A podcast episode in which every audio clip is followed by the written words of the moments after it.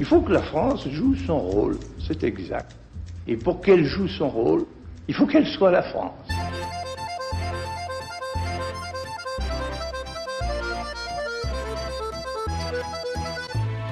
Richard Verly, bonjour. Bienvenue dans ce nouvel épisode de notre podcast hebdomadaire Comment va la France consacré à l'état de la gauche française ces 20 dernières années. Nous allons aborder maintenant un sujet compliqué, à savoir le quinquennat de François Hollande entre 2012 et 2017, un quinquennat qui a en quelque sorte accouché de l'élection d'Emmanuel Macron en 2017. Pour en parler avec nous, nous avons le plaisir d'accueillir Lucille Schmitt, membre du comité de rédaction de la revue Esprit, ancienne élue socialiste et écologiste en Ile-de-France, fondatrice du think tank La Fabrique écologique, Lucille, nous pouvons vous retrouver régulièrement dans le podcast Le Nouvel Esprit Public, animé par Philippe Meyer.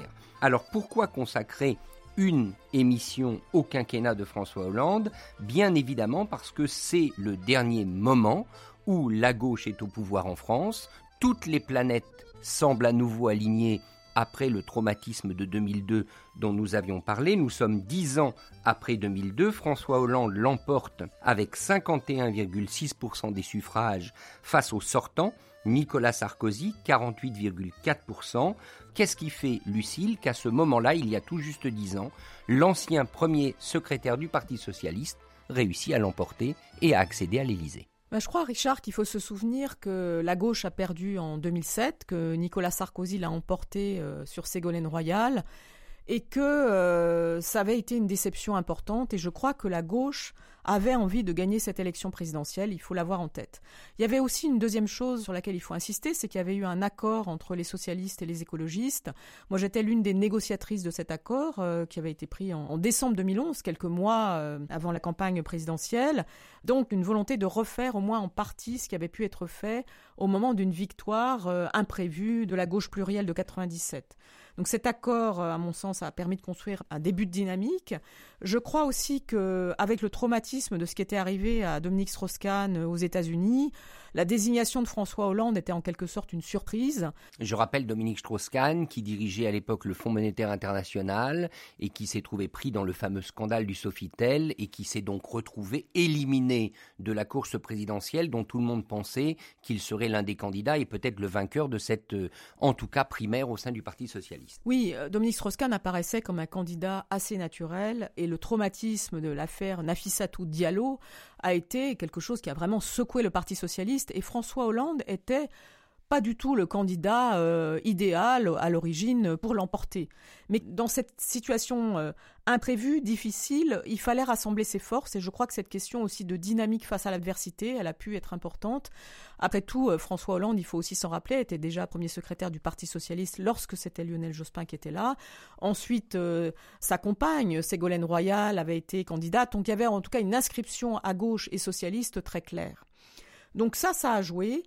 Ensuite, que dire euh, Que quelque part, il y avait sans doute un épuisement aussi lié à la personnalité même de Nicolas Sarkozy. Rappelons-nous que lorsque Nicolas Sarkozy l'a emporté en 2007, il apparaissait comme quelqu'un qui était capable, par provocation, mais aussi euh, par créativité politique, j'allais dire, de créer des surprises. Il avait attiré euh, des socialistes dans son gouvernement, euh, Jean-Pierre Jouyet, compagnon de toujours de François Hollande, Bernard Kouchner. Donc, euh, il avait pratiqué cette espèce de triangulation. il avait repris les idées du pacte écologique de Nicolas Hulot.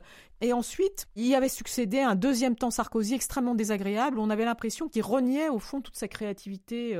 avant, moi, sur les questions écologiques, je l'ai vu dire l'écologie, ça commence à bien faire. il a aussi était dire dans les banlieues qu'il fallait passer tout ça au Karcher. Donc cette provocation, ce langage aussi qu'il utilisait, tout ça faisait que sa stature présidentielle était sacrément écornée et que du coup la posture, rappelons-nous de ce que disait François Hollande à l'époque, je serais un président normal. Cette histoire de normalité présidentielle était quelque chose de séduisant.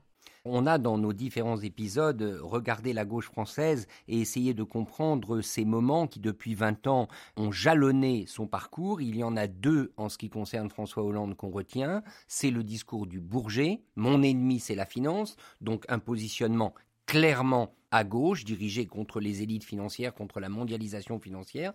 Et le deuxième élément, vous l'avez dit, président normal, ça touche à ce rêve qui plane au-dessus de la gauche française d'une sixième république qui ne serait plus aussi gaulienne, aussi personnelle, finalement aussi monarchique Or, sur les deux terrains, il faut bien dire qu'il n'a pas tenu ses promesses. Ce qui se passe, c'est que très vite, lorsque François Hollande est élu, il avait fait effectivement des promesses, mon adversaire à la finance, il avait dit aussi qu'il allait changer le cours de l'Union européenne. C'était un point très important sur euh, le fait qu'elle était trop libérale. Et très rapidement, dès juin, il a été élu en mai, euh, il se retrouve corseté, ligoté au niveau européen et il ne porte absolument pas le rapport de force. Donc euh, d'emblée, ce président euh, de la République qui avait promis un rapport de force à gauche, euh, je me rappelle aussi dans son débat avec Nicolas Sarkozy, il disait moi président, moi président, moi président. donc il était président normal, mais il disait moi président, donc c'était toute la contradiction. Très vite, on se dit bah moi président, ça va être assez mou. Et euh, une des difficultés, c'est que au fond, nous avions, euh, je crois, à gauche envie euh, de quelque chose de structuré et portant le faire vis-à-vis d'une pensée trop libérale. retour au fond à quelque chose de l'ordre de Lionel Jospin 1997. Je me trompe ou quand même vous considérez un peu François Hollande coupable de l'échec et des difficultés de la gauche actuelle? Tout à fait, je le considère euh, comme responsable, je ne sais pas si je dirais coupable, vous savez, il y a cette vieille euh, dissociation. En tout cas, ce qu'il y a de clair, c'est que très vite, il reprend Jean-Pierre Jouyet euh, à l'Élysée. Donc l'ancien ministre de Nicolas Sarkozy, qui avait représenté la France durant la présidence française de l'Union européenne de 2008. Exactement. Donc l'amitié l'emporte sur le jugement politique, parce que je pense même qu'en termes d'image, c'était un problème. Et on le sait, c'est aussi Jean-Pierre Jouyet qui va proposer Emmanuel Macron à l'Élysée je ne sais plus quelle était sa position exacte, secrétaire général adjoint ou quelque chose comme ça, en tout cas une position de haut fonctionnaire. Emmanuel Macron, qui n'a jamais fait de, politique auparavant, que j'ai parfois rencontré à la revue Esprit, qui a été l'assistant euh, de Paul Ricoeur, donc qui est très intéressé par les enjeux philosophiques, avec plutôt une formation littéraire, hein, presque romanesque, et qui euh, progressivement va être propulsé sur la scène politique. Et ça, c'est par la volonté de François Hollande. Euh, lorsque Emmanuel Macron devient ministre de l'économie, je ne vois pas très bien qui aurait pu le faire ministre si ce n'est François Hollande. Donc on peut considérer qu'en tout cas, ça reflète du côté de François Hollande le choix peut-être d'un réalisme, mais en tout cas d'un positionnement très au centre, alors même qu'il avait fait une campagne résolument de gauche. Donc au moins la contradiction, à un moment ou à un autre, il fallait en parler et peut-être l'expliquer par le contexte, mais on n'a jamais eu cette explication du côté de, François Hollande. Et ensuite, le sentiment qu'au fond, il était davantage occupé euh, à occuper l'espace qu'à mener une politique structurée avec une vision, l'a emporté pendant l'ensemble du mandat. La fin de ce quinquennat Hollande, elle n'intervient pas paradoxalement avec l'élection d'avril-mai 2017, elle intervient le 1er décembre 2016 puisque François Hollande renonce à se porter candidat à un second mandat et signe en quelque sorte son arrêt de mort politique. Mais je voudrais revenir à ce duel à gauche qui est celui de son quinquennat, le duel entre ceux qu'on a appelés les frondeurs, avec en leur sein des personnalités comme Benoît Hamon, qui sera le candidat socialiste en 2017, avec également Arnaud Montebourg, qui claquera ensuite la porte du gouvernement. Il était ministre du redressement productif. Donc d'un côté les frondeurs et de l'autre côté Manuel Valls, la personnalité socialiste extrêmement clivante. Donc remettez-nous un petit peu dans ce décor de l'époque. La gauche sous François Hollande, c'est quoi et comment se fait-il qu'elle finit par se disloquer d'elle-même? Alors ce qui est important, c'est qu'il y a deux périodes, c'est-à-dire qu'au départ, euh, le, Premier ministre, c'est Jean-Marc Ayrault, ancien maire de Nantes, et d'ailleurs toujours actif à Nantes, qui est un des amis personnels de François Hollande. Donc ils sont comme les deux doigts de la main. Toujours ces liens d'amitié dont vous pensez qu'ils ne sont euh, pas toujours bien fondés. On ne peut pas simplement euh, fonder son existence politique et son projet sur le fait d'avoir affaire à des gens qui vous disent que vous pouvez avoir toute confiance en eux. Il faut aussi accepter la discussion, le désaccord. Et donc Jean-Marc Ayrault, c'est quelqu'un euh, qui est proche de Hollande depuis toujours et qui euh, va avoir un gouvernement de gauche plurielle avec des écologistes. Cécile Duflot qui dirigeait le parti Vert et puis Pascal Canfin qui sera ministre de la coopération, enfin qui dépendra de la mouvance Affaires étrangères. Donc deux ministres euh, comme ça, euh, Christiane Taubira, donc qui sera garde des sceaux, et puis euh, une ministre sur l'écologie, Delphine Bateau, qui va démissionner avec fracas en dénonçant le fait qu'elle n'a pas les moyens de ses ambitions. Donc ce qui est important, c'est d'avoir en tête qu'il y a deux moments dans ce quinquennat Hollande, d'une certaine manière le moment de l'espoir, c'est-à-dire le moment où on se dit bon, sur l'Europe, il apparaît très vite très mou. Euh, mais est-ce qu'il va pas mener une politique à gauche Mon adversaire la finance euh, sur la question du travail? Et puis il y a la loi euh, sur le mariage pour tous. Il y a le côté flamboyant de Christiane Taubira. Donc ça permet aussi de se dire que quelque chose est fait à gauche. Mais sur les orientations économiques, budgétaires, sociales, il y a une grande déception d'emblée, assez rapidement, comme si François Hollande avait chaussé l'approche strauss-kahnienne, puisqu'on considère toujours au Parti socialiste que les strauss-kahniens ce sont des gens plutôt de droite en tout cas de centre droit, euh, les chaussures donc de, Dominique Strauss-Kahn sans le flamboiement, le talent euh, économique de Dominique Strauss-Kahn. Donc le président normal, c'est un président mou. Ça, c'est important. Ensuite, lorsque Manuel Valls devient euh, Premier ministre, là, il y a cette démission fracassante, en fait, des écologistes qui signalent qu'ils ne veulent plus participer au gouvernement, sans mettre l'accent sur les questions, d'ailleurs, d'écologie, mais en mettant l'accent sur le fait que là, il y a un renoncement avec Manuel Valls sur l'immigration, sur les questions, en fait, de réfugiés, d'asile, etc., qui font partie des valeurs de la gauche.